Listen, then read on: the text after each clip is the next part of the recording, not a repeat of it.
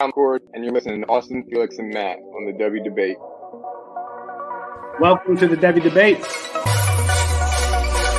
All right, boys, are we ready to debate?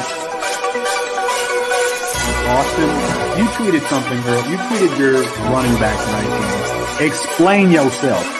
Boy, that escalated quickly. I mean, that really got out of hand fast. You jumped up and That's Austin Nace. who is going to be that guy. And for me, Bijan Robinson is still going to be that guy. Uh, Back to the ground with Robinson who spins and then tries to bounce it. A stiff arm, another one as he rides it, keeps his balance. They're going to say he stepped out, but I'm I'm Felix Sharp. Jay, I know you didn't think that we would get through this episode without mentioning the name one Zach F. Wilson. screener draw. Oh, Wilson is going to uncork for the end zone, and he drops it in beautifully. And it is his roommate Dax Milne on the touchdown. That's Matt Bruning. Gee Scott Jr. Obviously, I waxed poetic about him on the last episode, so I won't do that again here. And it's Thomas Fields on the carry. Watch out. Justin Fields. Hello, Columbus. 51 yards. Bruning, are you ready to go head to head with me? I am. Got to get my popcorn out here. Hold on. Got to continue. I got, I got, I got. Kyle McCord is going to end up winning the job. He's going to be rated higher. Um, Well, I'm not nearly as passionate about what I'm about to talk about.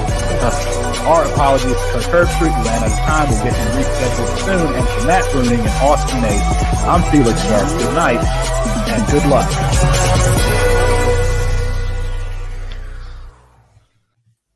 It's 9.30 Eastern, the only time zone that coordinates recruiting. That means it's time for the Devy Debate, brought to you by CampusToCanton.com. Matt Bruning, Austin Nace, and Chris Moxley here as usual, and I'm Felix Sharp. On a railroaded version of tonight's show, we talk the uh, the Under Armour All-American game.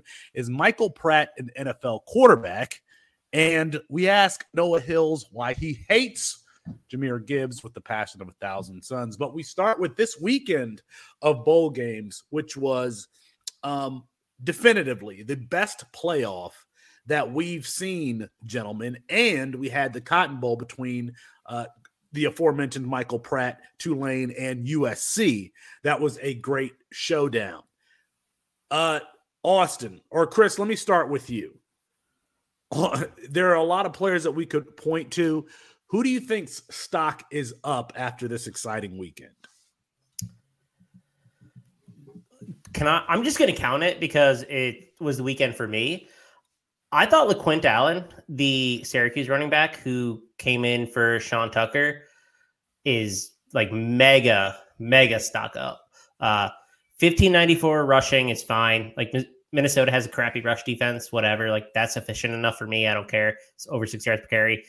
11 receptions. 11. I, I, I'm hard pressed to find a running back that does that every season. Allen doing it in his first real start in replacement of Sean Tucker in their bowl game was really, really impressive to me. And I think the offense might use him as such. I know they're, I know they're losing Robert Anae, um, which concerns me, uh, obviously, but they had a new play caller for this game, and I think they might use him in that way. He looked good catching passes. So LeQuint Allen is someone that I am I liked him coming into the year, but he way outpaced my expectations. Chris, the question is going to be what we should do with that information and how he played in this game, replacing Sean Tucker there. Um, we need to have some sort of context for how to whether or not he should be rostered, how I should he should prior, prioritize. Oh, absolutely, absolutely, he needs to be rostered. He might be rostered in leagues already, depending on how much you you liked him. Um, Austin's got him. I have him in a couple spots too. Um, but he certainly should go in startups this year. You need probably need to draft him before the. I'm guessing the twentieth round eh, after this bowl performance. Okay. You probably need to take him top okay. twenty, at least top twenty five. I mean, a receiving back that's going to get eleven catches. Like it doesn't matter how high or like you specifically are on him. It's probably going to happen based, especially based on what we saw from Sean Tucker last two years in terms of just like raw dominance uh, in terms of controlling that offense. For for some of these guys who are players in college already, uh, last year Cameron Ward, this year Devontez Walker. I think that we need to have some sense for where they should be taken. Uh, Cameron Ward was probably a first or second round draft pick um, last year. Devontez Walker, I'm guessing, will be taken somewhere in the between the second and fifth rounds. And it sounds like you're saying with a Quint Allen, take your the guys that you know are NFL guys, take uh, your freshman, and then consider him somewhere thereafter. Yeah, I'd probably take him around like between round 15 and 20. I don't know if he's going to get that high though. Like I don't think he's going to get to like above round 15. Maybe I'm wrong. Maybe I'm just like underrating the situation and like how people like him. Like I'm not sure he's NFL back. I just really like the situation. I think he's a good. I think he's just straight up a good player. Okay. Don't know if he's an NFL player though. Um, I'm smiling a little bit because Matt gets to take a rare victory lap uh, with one of his calls, a very rare victory lap. Uh, Matt, are you ready to, um, you know, dust some dirt off your shoulder and uh, I mean, and, and tout your boy. I Stock gonna- up. Who's stock I, up? I wasn't going to take a, a necessarily a victory lap, just that I thought he looked good in, in the bowl game against Florida State, and that is one freshman running back Gavin Sawchuk for the Oklahoma Sooners. Uh, he was a player that uh, I was told many a times by mostly our crew that he was going to not be anything, and I just thought he looked really good in that game. I mean, he only had not not everybody. I see Felix shaking his head. I don't necessarily think Felix was down on him. There were some some very loud voices in the room that were down on him. That We do not name names here, but regardless, I, I felt like he he looked really good against that Florida State team, which I, I do feel was a much better team coming into this bowl game than Oklahoma was. He only had 15 carries, but in those 15 carries, three of them broke for 10 yards, four of them broke for 15, or sorry, four broke for 10 yards, three broke for 15 yards. He looked explosive, which is exactly what I thought he was going to be coming into college. He handled himself well as well. He's a little bit undersized, which I think was kind of the main concern by a lot of people, but he showed pretty good contact balance and a couple of those hits didn't go down immediately. I think he's a player who's going to be very exciting to watch for Oklahoma moving forward. So he is a player that I thought his stock rose a little bit because if if I'm being honest, he was kind of buried here after the freshman season when he didn't do much. He got beat out by Jovantae Barnes. I don't think that's unfair to say. He, he got beat out by Jovantae Barnes, uh, who got in there early, won that backup job. Then he got hurt, and we still never saw Gavin Sawchuk. So I think the fact that he went out there and played the way he did in that bowl game, I think solidifies him behind Barnes going into next season, which is a, a spot that I'm happy that he got to. Uh, and he and Jovantae Barnes played in this game, and he and Gavin Sauce looked like a more explosive player. So you know, good on Oklahoma. Mock, did you get my opening? I got your opening, yes. Okay, all right. Uh, Austin, give us your. I, uh, I think the audience player. audience will too. I uh I don't know. I'm scared. Um I think Squirrel White, Marquarius White had a nice game. I think he's a stock up guy here. which is a player that I said could have a big game with the absences there. Yeah, yeah. I think we wanted to see what he would look like without Jalen Hyatt there because he is the most obvious guy on the roster to be in Jalen Hyatt's role. So I think he kind of showed in this game that he can do that. He had nine catches, 108 yards, a touchdown, like literally the same exact role that we just watched um, uh, uh, uh, Jalen Hyatt win the freaking Biletnikoff. This guy's going to be sliding into it. We had him ranked pretty highly in our freshman guide this past year. We had him as a tier four wide receiver. Um, a couple of us really, really liked him. Uh, he was like wide receiver 78 in the composite. We had him over uh, a bunch of guys like we had him over Darius Clemons, Tyshawn Chapman. Um, uh, uh, let's see here, uh, Jeremy Bernard, Samuel Mbake, uh, Dakotas Crawford, Nicholas Anderson, Jaden Gibson, all these guys that were top 50 receivers. We had him over all of them because we figured at worst he would play what we were calling at the time the Jalen Robinson role in this offense. Uh, and, and now it's turned into to Jalen Hyatt. So I don't know. He's 5'10, 165. I actually I don't know that he's 5'10. I don't know that he's 165. So I'm not really calling this guy like really an NFL future, besides, you know, maybe like a kick returner, like the, the fourth or fifth, like the Ray Ray McCloud on a roster, essentially. He was with is he with San Francisco? I forget who he's with now. The Chiefs? No, it's Uh, it's it's the it's just a- 49ers. It It's is the okay. He, he was with the Steelers for a couple years, so I, I I've watched him play a little bit. But he might have that kind of a role in the NFL. Nothing serious, but I you think can tell that we don't. He just had like a super long touchdown. Like, Yeah, he did. He did. or Yeah. week So before. yeah, I mean, you're not ever going to start him for fantasy, but I mean, he's going to be on an Right, NFL sure. roster. He's going to be doing stuff. So I think that's what Marquarius White can be. I think he'll be a really good producer for the next couple years. I mean, Joe Milton, we just watched him. He could probably, if he was standing ten yards from me, he could throw a football clean through me. Like I don't think he's going to have a problem getting the ball to Marquarius White downfield. So I think it's a it's a nice match made in heaven uh, for next year for those guys. No one picked anybody from the two playoff games or the Cotton Bowl, which were the most exciting games. We're talking about They're all leaving stock up. school. We're talking about stock up from this weekend's game. I'm surprised that no one said CJ Stroud, who showed a different style of play than what we've seen over two years. I mean, he was avoiding interior pressure on multiple occasions, stepping up in- into the pocket and then throwing the ball downfield, including one of those touchdown passes to uh, to Marvin Harrison Jr. I don't think anyone expected um, Ohio State to be able to carve up that defense the way they did. And CJ Stroud carved up that defense. If if that is how he's going to play, and we know what Ryan Day's offense can do to limit quarterbacks, his ceiling becomes very, very interesting. I think that he made himself some money this week playing in the game. I actually think Bryce uh, Bryce Young made himself some money. Both of those two, in my opinion, locked themselves into the top five ish, the top five ish at the quarterback position. Jahmyr Gibbs played. I thought that he played well. Um, I'm always like conscious about these players playing in this bowl games because we've seen Jake Butt, we've seen Jaylon Smith go out with devastating injuries in that last game of the season. Why? What, Austin? What? Nick Saban put Jahmyr Gibbs back to return a punt with like four minutes left in that game. I saw that. That I was like, stupid. what? and he didn't return Like- punts the entire year. No. But but Jahmyr Gibbs also has not played in a bowl game of that magnitude in in his uh, three year career to that. point.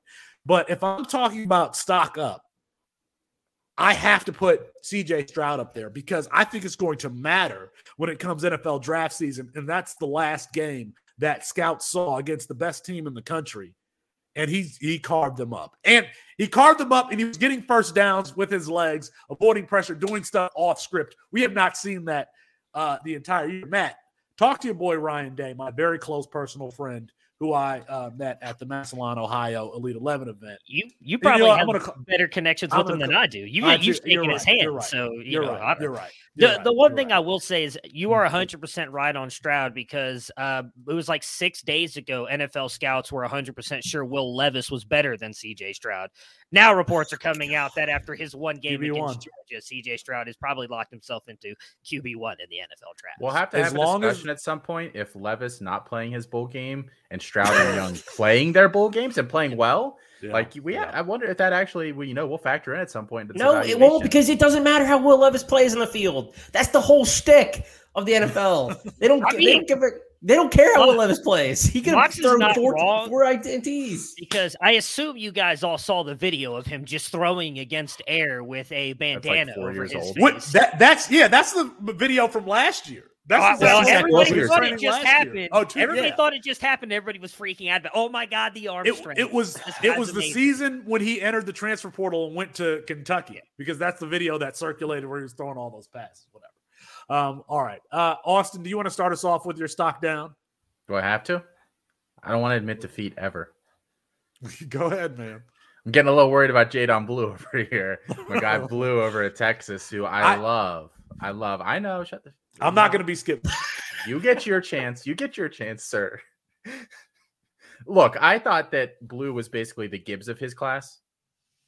Like, if you play him in that role, I thought he would be extremely successful. A guy that you don't have to get the ball to between the tackles 20 times a game. If you give him 15 total touches between uh, uh, rec- uh, receiving work and on the ground, that he would be in that class uh, of prospect. Texas, I don't think, I guess they don't see it that way. He barely touched the field at all this week. Keilan Robinson and uh, Jonathan Brooks. Now, granted, Jonathan Brooks didn't do anything.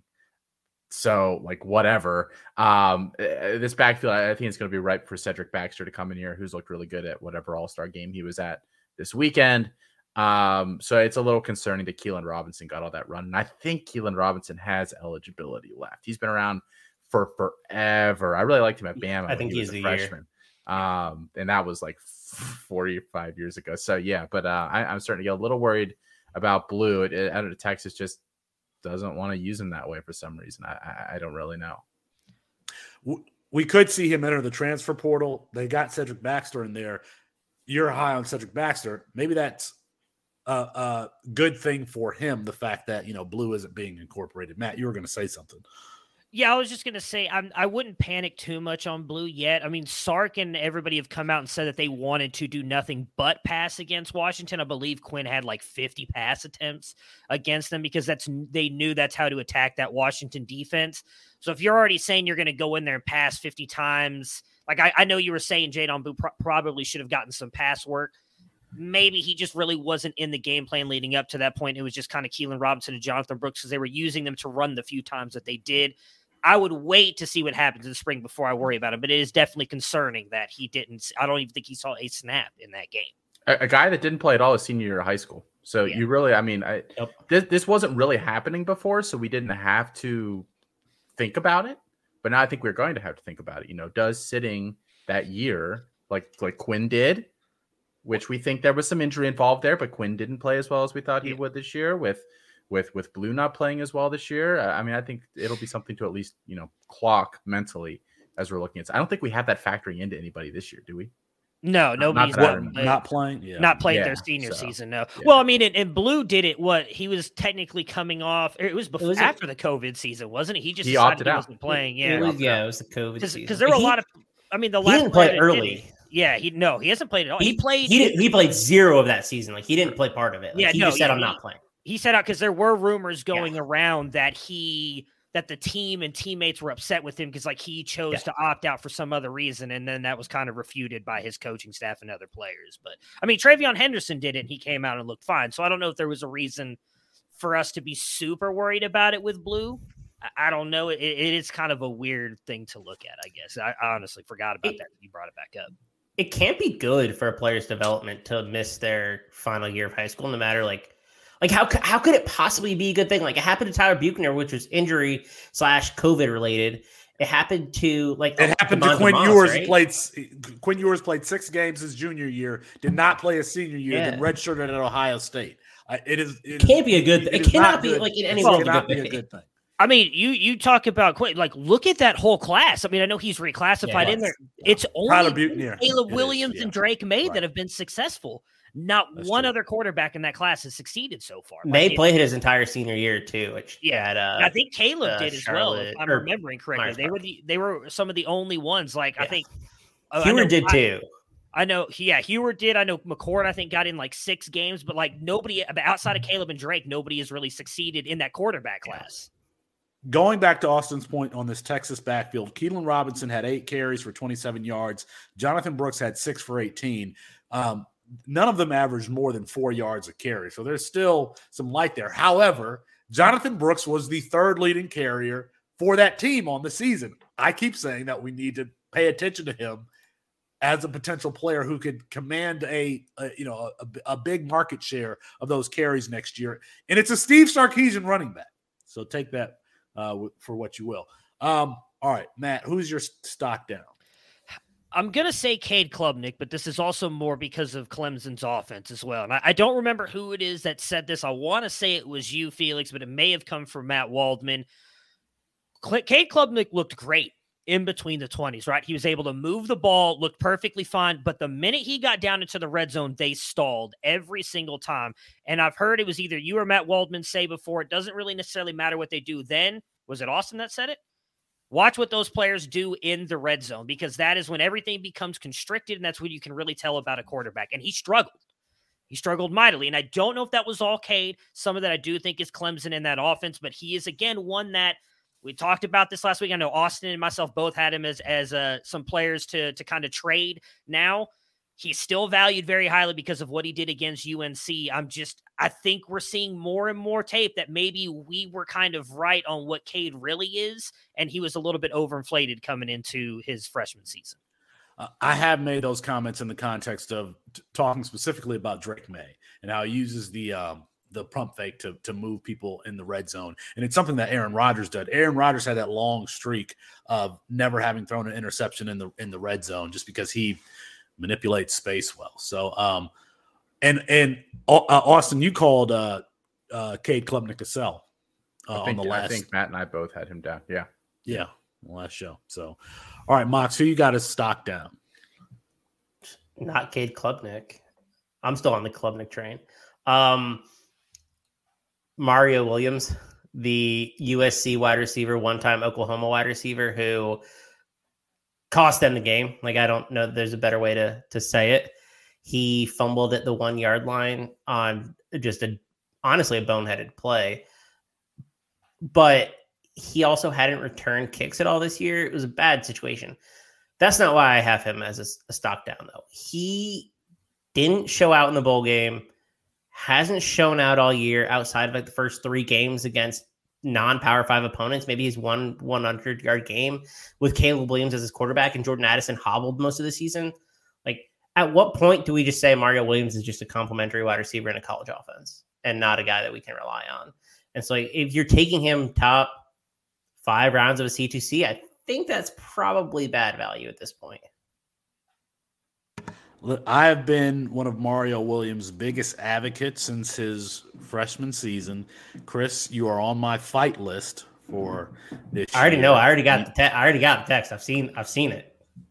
Um, I want to look. I mean, how are you Mario. not worried though? Like, what is your like? What is what is the reasoning to not be concerned about his performance? What did Jalen Hyatt do before this season? What did Jalen Hyatt do? Jalen Jalen Hyatt doesn't isn't even a good wide receiver. He's just fast. Like that's the thing about Jalen Hyatt though. Like he's not a good wide receiver. Sorry, I don't I don't want to get off on a tangent, All but like All right. I, I mean, can Mario a weird Williams, what do you think Mario Williams runs? I think he's a sub four five guy. Probably. I think Jalen Hyatt's I like mean, a it's four, a four, four guy. nine guy. There's a big gulf between like four four eight and four three one, which is what Hyatt's. Yeah. I mean, I, I the NFL will value that a little more. I would think. I don't know. Don't know. Why has nobody said Quinn Ewers? Now I know that if you look at the box score, you know he was I don't know thirty for some for some thirty one. I think he was thirty one for forty seven, uh, three hundred something yards, one touchdown, no interceptions. But there was a lot of Anthony Richardson type offense in that game. A lot of throwing ball behind the line of scrimmage. A lot of checkdowns. Um, I, I'm just saying he has not been as dynamic as we've seen from some other highly rated recruits out the gate.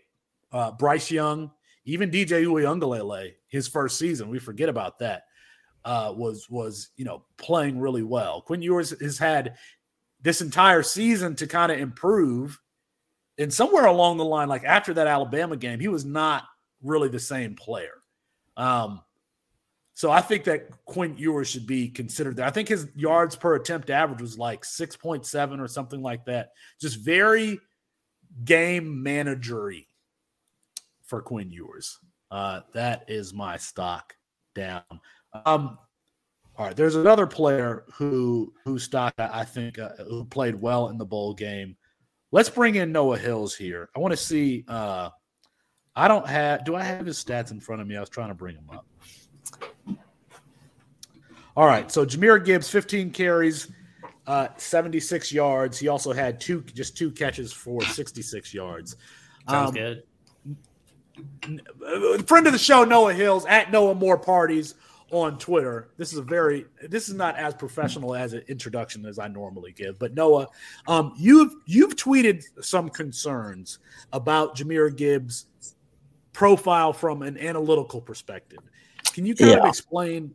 Can you explain what your concerns are and why you are throwing ice water uh, on this on this prospect? Yeah. So the tweet was Gibbs's seasonal numbers in a metric called relative success rate, which basically looks at given the down and distance situations that Gibbs is carrying the ball in, how consistent is he at creating positive outcomes on his carries relative to his teammates and adjusted for the kinds of defensive fronts that he's running into. So, and starting in 2020 when he was a freshman, his the percentile ranks of his marks in that metric are the 67th percentile as a freshman. So pretty good first year at Georgia Tech. Then his sophomore year in the 12th percentile, last season at Alabama in the third percentile, and for his career in the 19th percentile relative to like running backs drafted in the last four or five years. So that's not very good. Uh, if he's not creating positive outcomes more often than his teammates are, like at Alabama, he's playing with a lot of talented guys. Maybe, okay, we can make some excuses. At Georgia Tech, he wasn't playing with that many. I mean, Jordan Mason's good, but regardless of who you're playing, like we made the same excuse with Isaiah Spiller. Like De'Von Achane's really good, so these numbers don't matter. I don't know. Isaiah Spiller turned out to not be that good, and I don't. I don't think Jahmyr Gibbs is Isaiah Spiller, but he's also not like box adjusted efficiency rating isn't a consistency metric. It's like an average metric, kind of using the same adjustments. And uh, Gibbs is performing better than his teammates there, but still for his career in the 19th percentile. So equally unimpressive as his like per carry consistency has been his per carry average. So it, it's difficult to look at that and kind of uh, reconcile that with like effusive praise from everybody in the scouting dynasty Devy communities about Jahmyr Gibbs. And I completely get it from a receiving standpoint, but people aren't just talking about him as an elite receiver. They're talking about him as an elite pure runner, and the numbers just don't say that.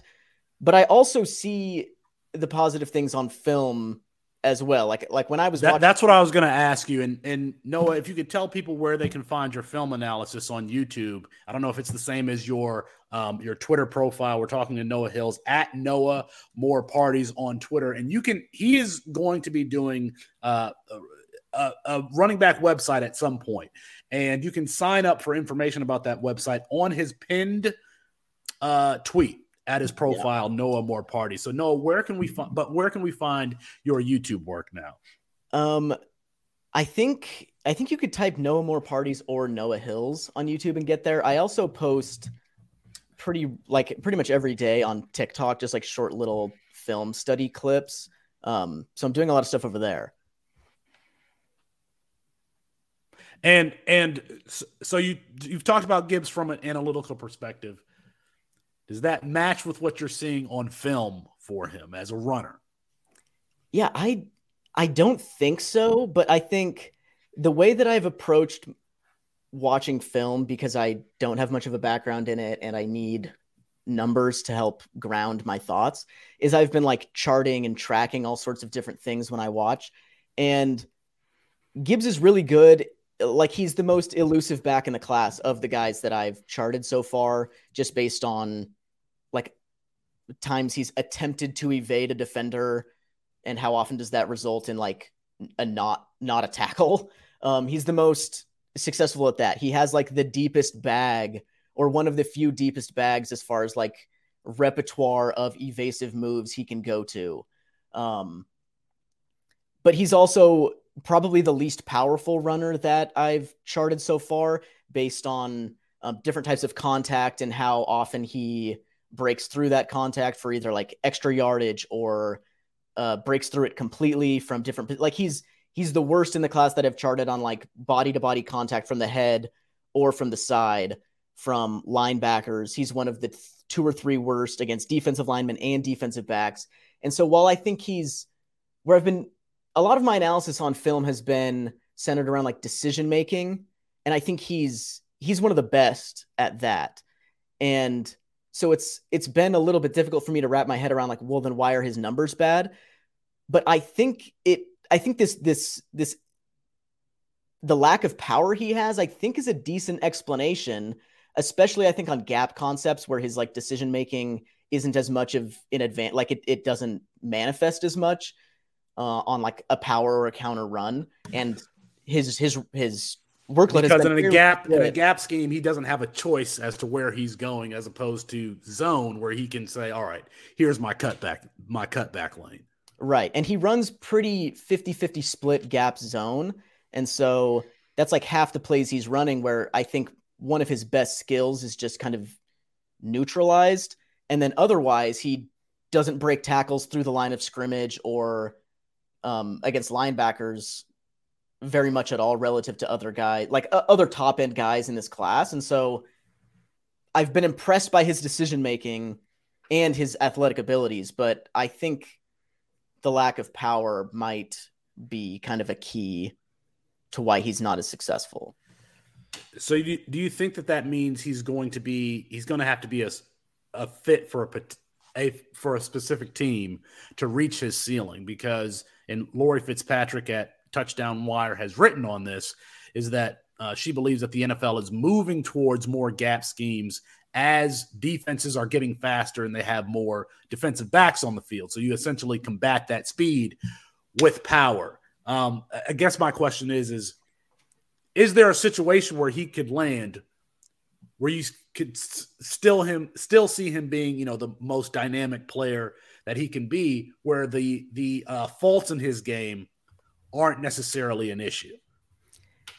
I think so. I do, I'm not familiar enough with like the landscape of the league as far as like the schemes that they're running goes to come up with a, a location. But I, I think just kind of in a philosophical sense, looking at this through like a fantasy lens, Austin Ekeler is not an efficient run. I, I, I don't know what kind of concepts they're running there in LA, but like he's not an efficient runner really at all. Christian McCaffrey has often not been a very efficient runner.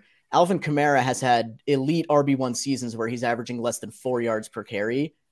Gibbs is a little bit different than each of those guys, but I think the appeal is that he's like this elite receiving back who you can split out and he can kill a linebacker over the middle. And like defensive backs are going to have to cover him. And that makes his job as a runner easier if he's putting that on the field.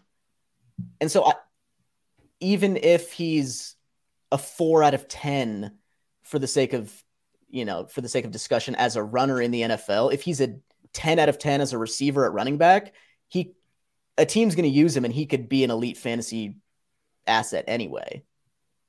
No, I do want to I want to ask you real quick.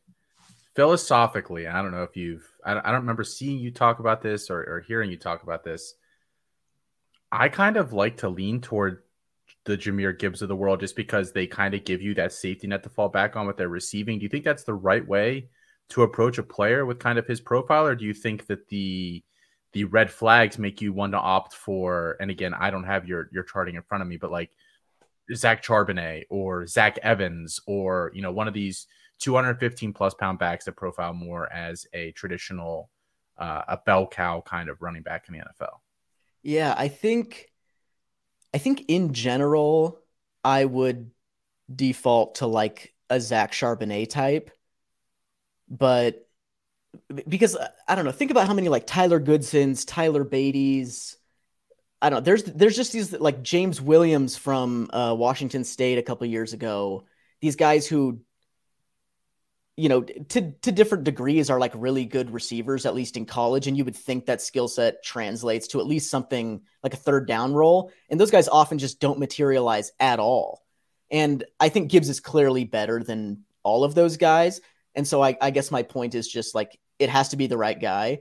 And I think Gibbs is the right guy because he's more special than them and because this is kind of cheating and doing your own evaluation, but like everybody from like the scout like the serious scouting community seems like they're on board with this guy and he just finished up his last season at Alabama. Like he's got the the kind of like ins, you know, you know what I mean? Like he he proved it at, you know, the the top program in the country, the NFL is going to be in on him more than they would have maybe if he just stayed at Georgia Tech. So I think he's the right guy to bet on of the guys that, you know, typically aren't great bets.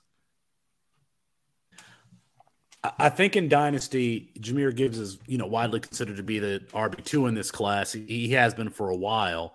And I've seen him go in non superflex as high as um, pick two and, and probably in Superflex around pick four or so. Are you on board with him being a top five dynasty rookie pick, regardless of format?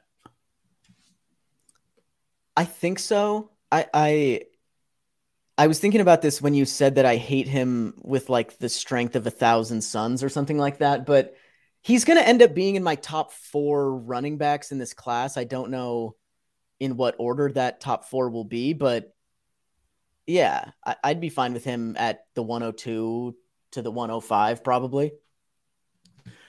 Uh, you heard it here. Noah Hills, noted Jahmyr Gibbs hater. You can find him on Twitter and YouTube uh, at Noah More Parties and sign up uh, for, at least for the Google form right now. Uh, it's the pinned tweet at uh, on his Twitter page. Noah, thank you, thank you for joining us and talking to us about Gibbs. Yeah, thanks for having me. Thanks, Noah. Noah is great. Noah is is one of my favorite writers and one of my favorite analysts on Twitter. I think uh, if you you know if you enjoy um, uh, what he just gave to us, go ahead and follow him on Twitter and drop us a like. Drop us a like on video. Um, Fox, do you want to take us through housekeeping? Uh, sure. Sorry, sorry, I wasn't, I wasn't quite ready. I wasn't ready. I didn't know we were going there. Um, I didn't have a show sheet in front of me, so that's probably on me. Uh, housekeeping. We have a YouTube. If you are watching us on YouTube, make sure that you are liking and subscribing to the Campus Canton channel. You have we have like an insane amount of content right now, especially around uh, freshman season. So we just had early er, the uh, early signing day. We're gonna have national signing day soon in February. It's going to be uh, like just content bonanza from us from a freshman standpoint. We also have a ton of content coming out throughout the week across different shows. If you like what we're doing, make sure that you're giving us rates and reviews, whatever wherever you are currently listening to us. If you are in a podcast form and if you are on YouTube, make sure that you like us, obviously. But if you and are subscribe to the channel and subscribe, and yeah, if you obviously, make sure you subscribe, to the channel. Make sure you subscribe. Make sure your friends, like you could steal your friend's phone. I don't care what you do. Steal, steal their phone. We're not. That, we're not advocating that. Are we? Have lawyers, yes, we are. No, yes, lawyers we not. No, we don't. We don't advocate that. We don't. We don't advocate that. If you're watching in uh, video format, you know what I just did. Um, make sure that you're engaging with us during our live streams too. We're happy to answer questions. Happy to engage in our, with our audience. It's something that we pride ourselves in doing as a platform. Something that we want to get y'all involved in as well. And make sure that you're checking out the interview that's coming or has dropped. I haven't checked it out yet with Matt and Oregon quarterback Austin Novosad. Has it dropped yet? I haven't listened to it. It hasn't. I haven't haven't ha- had that conversation with me, but soon. but it's future. coming. It's coming. Near future. After after the All American Bowl game this weekend. The flip flip miss quarterback Austin Novosad.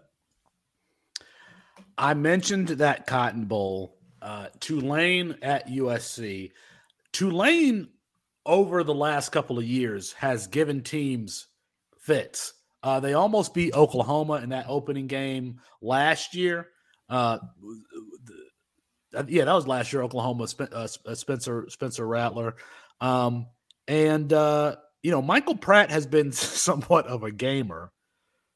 If you look at his raw stats, they're not particularly impressive, especially in comparison to Caleb Williams. Um, but he did have some big time throws on that final drive. He finishes, I don't know how this game got 46 to uh, 45, but he finishes eight for 17, 234 yards, two touchdowns. He had 15 carries for 83 yards on the ground. Matt, I know that we talked about him in 2000 last year or 2020 as yeah, it was COVID someone, season.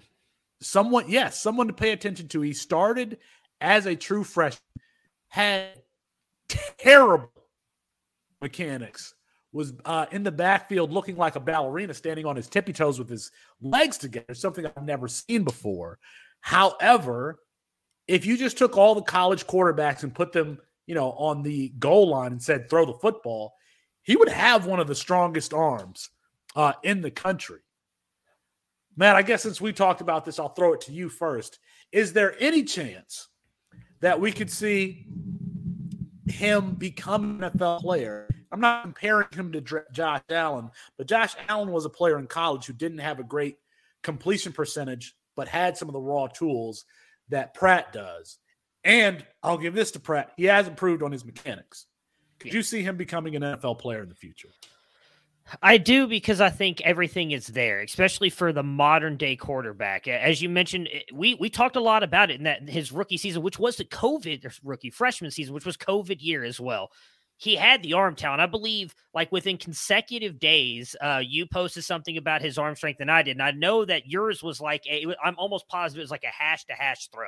Like he fired an absolute missile to the other side of the field, and you were talking about that. And I had just written something about him as well, and that's how we first started talking about him. And, and I wanted. I he was think, on the left. He was on the left hash, and yeah. he threw a comeback to the right sideline, and all hit the wide receiver's hands on the sideline. Low trajectory, maximum velocity. It's a very difficult throw. And uh, yeah, so so I mean, we, we know that the arm strength is there. You mentioned he has improved a little bit on his mechanics, and I'll touch on that in just a second. But he also has mobility. He is a a good rushing quarterback. He also buys time. We we talked a lot about it earlier. Reps matter. Talked about it with those COVID quarterbacks. He was injured a lot of last year. He missed multiple games. And if you were to look at what he did last year, it wouldn't be super impressive. But I think you have to, to, to put that in there. He dealt with the shoulder injury most of the year and missed most of those games. Then he comes back this year, and you looked at that too. De- dealing with the shoulder injury almost all of last season. What did Tulane do? They were like two and 10. They were a horrible team. He comes back this year fully healthy. Felix mentioned he's improved a little bit on his mechanics. All of a sudden, they just made it to a top tier bowl game and beat USC, and that's all on Michael Pratt's arm, realistically. And why I think that he's even being valued higher is if you just go look through the rumors and, and everything that's been talked about when Willie Fritz was possibly leaving Tulane to go to Georgia Tech, multiple high end P5 schools contacted Michael Pratt and offered him NIL money to come to their schools, and he was going to go until Willie Fritz came back. And when Willie Fritz did not get the Georgia Tech job because he said he was not leaving because of the bowl game, he pulled his name. He, he immediately said, "I'm staying at Tulane." I think that shows that these P5 programs are very intrigued in his talent as well. If he gets another year, I don't know if he'll come out this year because this will be or this will be his senior year going in this because this was his third year. So I would imagine he comes out after a senior next season. He's not going in the NFL this year, obviously.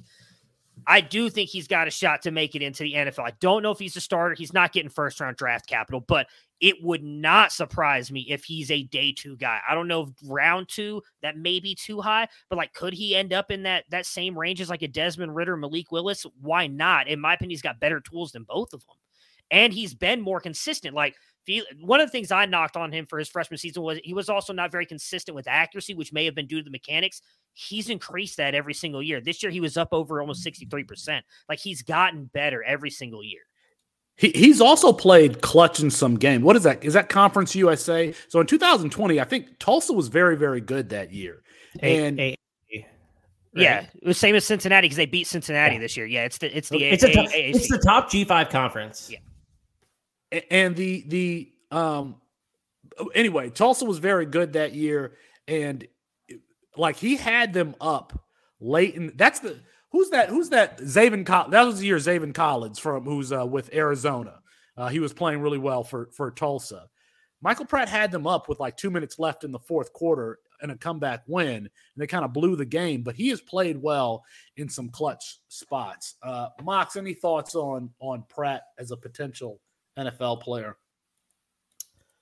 I'm I'm not quite going uh, to the same extreme that that Matt is, but I I do think that he certainly has um, the tools that would interest a lot of NFL teams. I personally, if I was a Power Five school, would rather have him over Graham Mertz. So take that for what you will, Florida. Um, I think he's a better player than Graham Mertz is. He's just a gamer. Well, and Florida was one of the teams rumored in on him, were they not? I'm they were a lot of a yeah. lot. You were you're right. Like a lot of Power Five teams wanted Michael Pratt. He he has cachet. Uh, he, he takes a lot of contact when he runs. I mentioned that final drive. So he so he finishes the game eight for 17, 232 yards, two touchdowns, 83 rushing yards. That final drive, he was four for six, 58 yards, a touchdown, uh, and then the uh, rushing conversion on on four, on fourth down. Um, also had the two point conversion. There was the throw along the right uh, seam that reminded me very much of a throw that Matthew Stafford had against the uh, the the Cowboys, uh, a game where I think Calvin Johnson set a record for receiving yards, and there's a, a throw in that comeback victory um, right along the seam. Anyway, where he just kind of fits it right in there. Um, Austin has mentioned in the chat that he doesn't have anything to add on this player. That means that he does not like the player. Nothing intelligent, at least. Like player. No, no. He does not like the player. I haven't uh, watched uh, him. I haven't watched him. I, I, I have no comment. I I didn't even get to watch like half of that game, so I so I, I have nothing intelligent to add here. I'm sorry. I can All say right. something Um, stupid. Okay, we'll save you. Um, all right. Uh, there, there's a lot, man. Football season just keeps rolling around. It is just it's January, and we still got stuff to talk about. One of those things being the All American Bowl last year, which is uh, the 2023 freshman class. So you know, uh, uh, Dante Moore, Justice Haynes, Reuben Owens, Malachi Coleman, Austin Novosad, all of these guys, Carnell Tate headed to, to Ohio State. Um, Matt, I don't know how to tee up this conversation, but anything I know we've seen some one of the at least one of the highlights from the wide receiver going to USC. But anything that you want to mention about or takeaways from uh, from this game? Yeah. Yeah, that was from the Under Armour game, which happened. Was that yesterday? I think it was Zachariah Branch Oh. with the with the with the punt return. This the the All American Bowl is on Saturday. Okay, Which I'm is- which has got- confused. Yeah, it, they happen fairly quickly, as, as you mentioned. The Under Armour, they so they split these players up. Uh, the Under Armour one had a lot of the other top guys. That's an ESPN kind of sponsored bowl with Under Armour, so it's a lot of the top ESPN guys. This one seems to be more of like a twenty four seven sports thing. I believe they're one of the main recruiting sites down there doing this stuff. It- it's with Adidas, but they do have a lot of the top names there. Felix just mentioned a ton of them. Dante Moore, Justice Haynes. Uh, you've got Austin Novosad, Ke- uh, Kenny Minchey, Pierce Clarkson, Lincoln Kienholz on the other side, um, Aidan Chiles. For me, it's just going to be a very intriguing game to watch. This game last year, we saw Cade Klubnik have a really good game. It really started driving some of the hype train for him. He went out there, played really well. Actually, played better than Drew Allar, if I'm remembering correctly. Like Allar looked good, but Cade Klubnik really looked a lot better. Oh, Allar just looked like chan- crap. in Yeah, game. did. he, yeah. He I did trying look. He did look I, I was trying to be like Austin and be He's nice, and not, you know, I was just trying to. They didn't look good. My bad. Yeah, he did not look great at all. But uh, that is for me what it is. Now, what I do like about is obviously with on three and twenty four seven sports, they're covering it a lot more this year. You see a lot more of the practice stuff all over Twitter if you want to see that. But the game will be on NBC on Saturday. It's just a way to look at these guys going up against the best of the best. I mean, we name the offensive guys because we typically look at this from the fantasy lens all of the top defensive guys there. I mean, uh, Keeley's there. I believe Caleb Downs is there on the on the east side for the defense. They have some of the best defenses. It's just a chance to see the best guys coming in as freshmen against on the offense and defense. I mean, guys that I personally am watching. Um, obviously, Austin Novosad, I've been a big fan of his. He's apparently been one of the best quarterbacks the past three days that he's been down. There's been like him and Dante Moore, which I think is just huge praise hyped on Austin Novosad because Dante Moore is the better prospect. So be to, cons- to be considered playing as good as him in these scenarios, I think is a really good thing. Also on the opposite side of that, Pierce Clarkson, who is a quarterback that I like. He has been talked about being really bad through all these practices, and I think that matters. That's stuff that we have to watch. But it's just that I want to see these guys play against each other and who kind of stands out in these games um, and has a chance to kind of make a bigger name for themselves on Saturday going against their peers.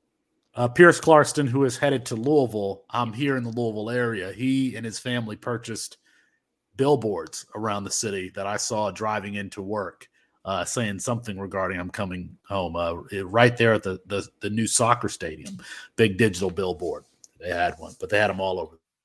Um, Austin, do you want to add anything about? I mean, you and Matt are uh, out of us four are really dialed into the freshman class already. Any um, takeaways or points that you want to add about the, either of these two freshman bowl games?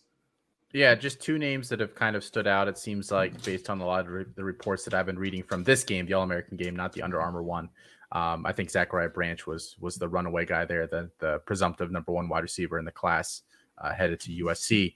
Uh, Pearce Spurlin, a tight end heading to Georgia, has been like the name. I've heard just nonstop chatter about him this week. He's apparently up over 240 pounds, which is pretty great to see. Uh, uh, Georgia, we know, is going to use the tight end there. I think he's a really good player. He's, I personally have bumped him up after this week to my tight end three. Uh, and then the other one, I guess, and they've talked about him once or twice on the uh, the official our, our recruiting show here at C2C, but I think it's time to finally let the cat out of the bag. Other places here, Cordale Russell has apparently had a really good week. He is a wide receiver that is headed to TCU. He was really underwhelming uh, his first couple years in high school, and then he had a glow, an athletic glow up. He is one of the fastest wide receivers we have clocked at this point. He has um, a, a basket, big basketball background, and he has some crazy basketball highlights. Like the dude's just athletic, like the, the, the vert, the burst, the all, all, these kinds of physical gifts. He, he's apparently looked really good playing wide receiver this week too. So I think I think he's a guy that can go to TCU. They lose a lot of talent there, wide receiver, uh, and maybe make uh, a name for himself there a little bit as a freshman. So I think uh, we'll let that name out of the bag here, and then um, yeah, I think th- those are the two names that have kind of just been the biggest so far this week. And I mean, just just to get Felix a little bit excited here about Cordale Russell, because I know he likes his big wide receivers, 6'2, 200. And we actually have him clocked, I believe, as the fastest player overall in this class at 22.7 miles an hour. 22.7. Uh, he doesn't look that fast. And then he I saw doesn't. a clip of him in one on one work in this game, and yeah. he just totally roasted the corner right off the line. And he doesn't look like he's running at all. And it's one of those where he's just gaining, yeah. gaining, gaining, gaining, gaining ground between the two. And you're like, oh, he is moving really, really fast. He just is not putting in that much effort. So, and an, an interesting guy for sure. And to continue to add on that, it's not like he's playing bad competition in high school either. He's playing in Mesquite, Texas, in in six A football, so he's playing top tier competition. So, yeah. Uh, player. BC, BC Brandon Carr, my teammate at Grand Valley, um, he would have explained that's why he ended up playing Division Two. Is you know, he grew like three or four inches his senior year. Somehow, you know, got this body uh, and became more athletic right before going to college. And then he started as a tree. He started all four years uh, at at Grand Valley before being a third round or fifth round draft pick for Herm Edwards and the Kansas City Chiefs. Um, but it can uh, it can definitely happen. Um, all right, there's one more topic, and there was some controversy about whether or not this should be included. And Mox pounded the table like Kyle Shanahan for Joe Williams and said, We are going to, that's a reference right there for you. Joe Williams out of Utah. Uh, and said, We are going to. where is Joe Williams now? where is Joe Williams? I don't know. Where Where's Joe Williams? He pounded the table. Uh, Mox, what's going on at LSU, man? So no one knows officially. Be delicate. Be delicate. What what's going on at LSU? However, there are rumors, and the rumors tend to suggest um, a lot is going on with a handful of people at the same time.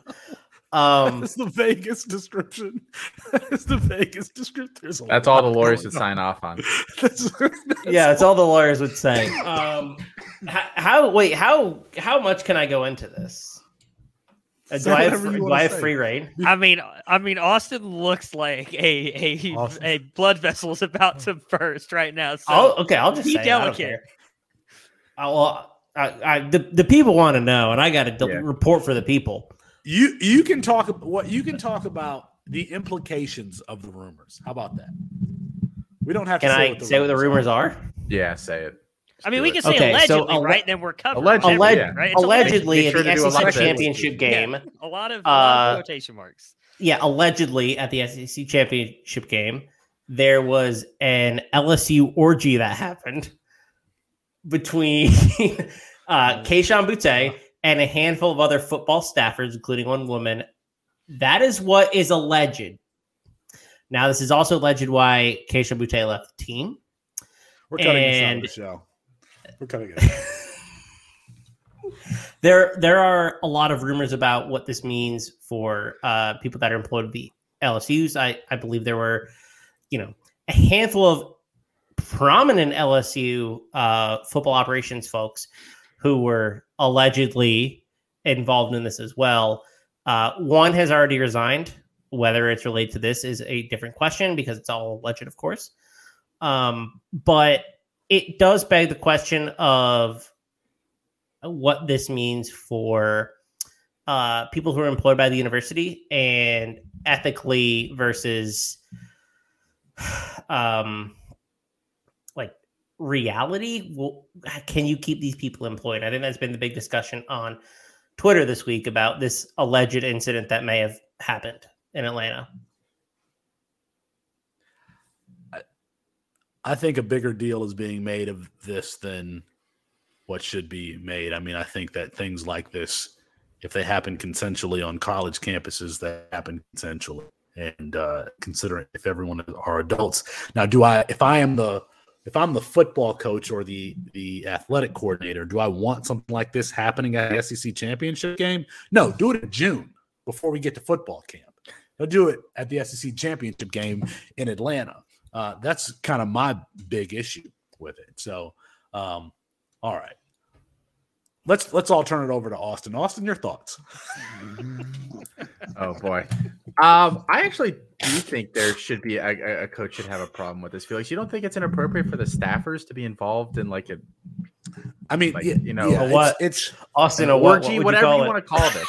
and what I'm saying is, is, it clear I don't that it was a problem only with them. the Like, were there outside people involved too? Like, that's the other thing that I like. They're calling it a sex party.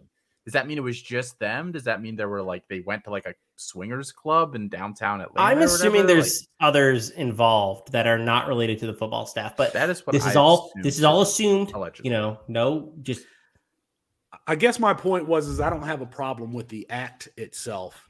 Um, I had a, an issue with the like the professionalism aspect uh, uh, of it. So um, just like I would, you know, in, in some context, it's inappropriate for superiors to have relationships with subordinates. Uh, so that's kind of that's kind of my issue. So uh, and the timing. It's the SEC championship game. Um, let's get this ring, and you can do it after. We got how many weeks do we have until the bowl game? So, uh, all right. Uh, are we ready for parting shots? Yeah, I think so. Mox. Wait, who's starting us off? Um, Matt. My bad. Matt. Matt, start us off. When NIL entered the college space last year, many were uncertain of the impact it would have on players, teams, and the college space, especially when, uh, to start it off, a big name at the time, Quinn Ewers reclassified to make sure he got that million dollar bag from kombucha. However, after that, it seemed to fizzle out. Soon we were only talking about some simple deals on some high end players getting money here or there, and some of the players getting to drive a new car every other week. In fact, NIL practically became a non factor and more a mere discussion point for talking heads to say what is becoming wrong with the game. When that didn't work, NIL became the boogeyman for teams who needed to find a nondescript reason on why they could not land said player in the transfer portal or in a recruiting class. The big bad bagman was the reason Jordan Addison left Pitt to go play with Lincoln Riley. It likely had nothing to do with his high flying offense, his ability to put wide receivers into the NFL, and playing with arguably at the time the best college quarterback. The big bad bagman led all these top recruits to the top teams in the 2023 recruiting class, right? No. In fact, and many of them anonymously went on record for the first time in discussing NIL in a private matter. 95% of these players said it was third at best in the decision on where they had wanted to play. These recruits in the All American Bowl, we discussed earlier in the show, are some of the best players in the country, yet they all valued education, playing time, and development above any kind of money. While, yes, some of them did say that money came first or even second, it was still in the minority. Many of these players openly were offered more money to leave a better fit or a school that they had a better relationship with for money, and their answer was a resounding no. Now, I know the flip side of this coin is going to be the Miami and the Texas ATM discussion, who allegedly have allegedly have purchased their entire recruiting classes. And while that is fine, nothing is perfect. It has really kind of been the silent minority of college football after choosing to forego millions of dollars to try and live out their dream and playing at a school they love or for a coach they respect or just a chance to make it to the NFL. While, yes, most of these players who turn down millions will still make money and hopefully decent money as they've sacrificed their time, their bodies, and their minds to be where they are. I would be willing to bet 99% of the people who listen to this would take that chance as well to make a good little bit of money on the side even if it meant that they had to give up something to live out their dreams. So maybe NIL isn't the boogeyman we all tried to make it out to be. It's just a small thing to afford some comfort to players who, again, have sacrificed everything to live their dreams and provide us with something we do not want to live without, and that is college football. rules for thee and not for me. Matt Bruning just hit on some great points, but now let's talk.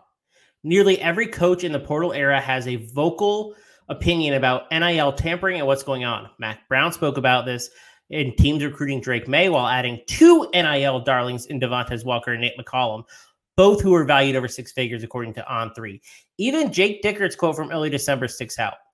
There's more tampering going on than you could ever imagine. We've had guys contact our players' parents. We had a coach from another school contact one of our players and offer him NIL. This is the same Jake Dickert, Washington State head coach, who added the entire offense from from Incarnate Word in the offseason via the portal, giving Cameron Ward a luxury apartment in Pullman, a new pickup truck from a boost your own car dealership, and a straight up amount of $50,000. This all happens while coaches not only have the freedom of movement, but freedom from criticism. Luke Fickell went to Wisconsin is a small example, but look at Bobby Petrino, who committed to UNLV as an offensive coordinator a month ago and is now at Texas A&M. And we can laugh about Petrino, but we can't laugh about the impact that it has and how he is representative of coaches not receiving the same amount of criticism. This doesn't even begin to include the salary issues at hand. Coaches make millions while ridiculing the amount of money brought in for players via NIL. Nick Saban is guilty of this. Dabo Swinney is guilty of this, and they're simply the tip of the iceberg it's important to acknowledge a few things. First, players clearly don't have a union and are signing these individual contracts themselves. They're leveraging their value for the first time ever, and coaches have an issue with it. The point in all this, and why I'm making a big deal about it today, make sure you keep the same energy about player movement and NIL deals when it comes to coaches flipping programs for even higher sums of money. We got a wake up call this week um, in what happened with Damar Hamlin in the Monday night game. And if you followed my work for any amount of time, you know that I like to dive into the human stories of some of these players, whether it's, you know, Troy Omeire and uh, him having to uh, go home during the pandemic and with his mother who was an ER nurse and treated uh, pa- pa- uh, patients showing COVID symptoms. I think that there's an aspect that I enjoy about athletes where we get to see them chasing their dreams in real time, especially in our space in the campus to Canton in the Devy space, because we follow these players from the time they're in high school uh, all the way until they're drafted in their NFL careers. And so we get to go on this roller coaster ride with them, whether they have to transfer to fight up a depth chart or if they have an injury you get to see that in real time. And I think it's important to note that these are human beings doing everything that they can uh, to chase their dream. And in the case of Damar Hamlin, a sixth round draft pick, making an impact for a Super Bowl contending team from Pittsburgh, a Yinzer, played youth football there, somebody that had come across Mike Tomlin's uh, radar when he was young. His mother runs a daycare. It's something my mom did as I was a kid. Started before before he got to the NFL. Started raising money for a Christmas toy drive, a back to school supply drive while he was still in college. Someone who's trying to give back to his community. I am hoping for a complete recovery for Damar Hamlin. But the effect of what happened on Monday was that for a moment, in a space where we only look at athletes as numbers and how many points they can score on our fantasy teams, we got to see this person's humanity uh, at a deeper level. And so I just wanted to take a few moments to say that I'm inspired by who, by what I've learned of Damar Hamlin and I'm a, I am um, appreciative of that opportunity to learn who this man is, and uh, who he is to his community, who he is to his family, and I'm appreciative that we get to go on this roller coaster ride with him, and I'm praying for a successful outcome here for him.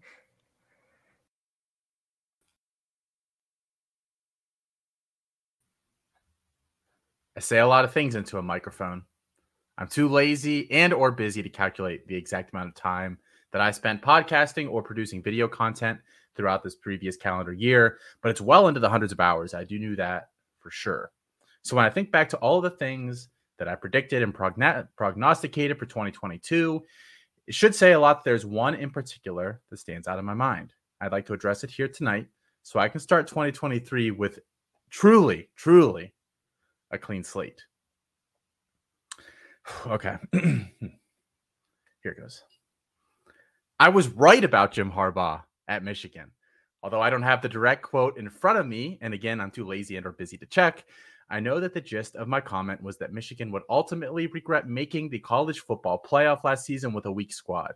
My reasoning was as follows Number one, the quarterback situation was quite frankly unsettled. Number two, Harbaugh had not recruited very well. And number three, many of the important pieces on that Michigan team were headed to the NFL. And it all came to a head at the end of 2022. Sure, Cade McNamara was not a perfect quarterback by any stretch, but I have a hard time believing that he'd have thrown two, count them, two pick sixes in the national semifinal as a seven and a half point favorite. McNamara wasn't sexy, but he was safe. And really, Harbaugh has not recruited great from a ranking standpoint, instead, targeting players who fit the quote unquote culture, whatever that means. Harbaugh's entire goal has been to beat Ohio State eh, for petty bragging rights. How's that worked out for them? Sure. Michigan has won the last two matchups. They also have zero playoff wins to show for it, and they don't look any closer to achieving national success than they did before his tenure began. Meanwhile, the rival Buckeyes have created a recruiting juggernaut and looked the better team on New Year's Eve, pushing Georgia to the brink. The same Georgia team, mind you, that pounded Michigan last year. Yes, Michigan did lose a lot to the NFL last year, but schools like Michigan should have talent waiting in the wings. When Alabama lost Tua to the draft, they just rolled out another first round quarterback prospect. And you know what? Another one after that. Clemson has consistently maintained depth at key positions, although maybe held back by coaching. Same for powerhouse programs like Ohio State, Oklahoma, and Georgia, but not Michigan. A year after rumors that Harbaugh interviewed poorly, we now have uh, uh, new reports that the Broncos, amongst others, could be interested in Harbaugh again this offseason. I say let him walk.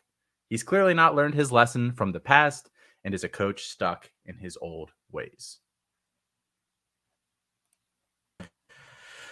That's going to be our show for tonight. Apologies to Kirk Herbstreit. We ran out of time. We will get him rescheduled soon. For Matt Bruning, Austin Nace, and Chris Moxley, I'm Felix Sharp. Good night and good luck.